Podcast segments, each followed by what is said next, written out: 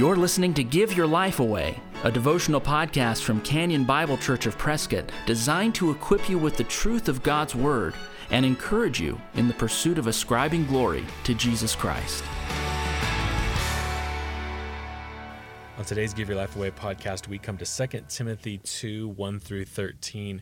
Paul writes this to his young disciple You then, my child, be strengthened by the grace that is in Christ Jesus and what you have heard from me in the presence of many witnesses, entrust to faithful men, who will be able to teach others also. Share in suffering as a good soldier of Christ Jesus. No soldier gets entangled in civilian pursuits, since his aim is to please the one who enlisted him. An athlete is not crowned unless he competes according to the rules. It is the hard-working farmer who ought to have the first share of the crops. Think over what I say, for the Lord will give you understanding in everything. Remember Christ Jesus, risen from the dead, the offspring of David, as preached in my gospel, for which I am suffering, bound with chains as a criminal. But the word of God is not bound. Therefore I endure everything for the sake of the elect, that they also may obtain the salvation that is in Christ Jesus with eternal glory. The saying is trustworthy, for if we have died with him, we will also live with him. If we endure, we will also reign with him. If we deny him, he will also deny us. If we are faithless, he remains faithful, for he cannot deny himself. Paul tells Timothy in this passage to expect difficulty. He's calling him to endure, just like Paul himself was enduring for the sake of the elect. He's calling him to endure just like Christ endured. Notice at the end of the passage in verse 12, he says, If we endure, we will also reign with him. So this is a one great call to endurance. Timothy is scared, fearful. Paul keeps telling him, as we've seen in previous passages, you've had hands laid on you, approving you for ministry. You've got the gift. Go and endure. It won't be easy, but endure.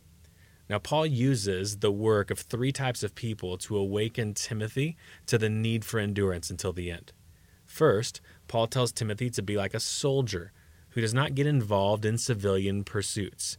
A soldier suffers. They just do. They suffer for what is right and good and important. They don't suffer for meaningless little things of everyday life. They're focused on an important battle.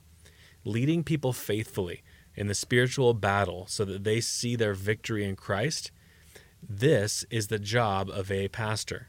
It's the pursuit of a pastor. He's not to entangle himself in lesser things. I remember one day when my oldest son, who was about four or five at the time, asked if our pastor at the time was the president. Our pastor said with a smile on his face, I wouldn't stoop to a job that low kind of humorous, but that kind of gets to the point. This job of pastoral ministry, this job of seeing people grow into the image of Christ until they obtain to that final salvation, until they are brought to that final state of glory, that is the great job. That is what a soldier uh, or a pastor, in, in pictured as a soldier, is is focused on. That's the battle they're focused on, not any lesser battle. So Paul's telling Timothy, endure, stick to what's important. Timothy and all ministry leaders are engaged in a calling that is different than other callings. So, second, Timothy must be like a rule following athlete.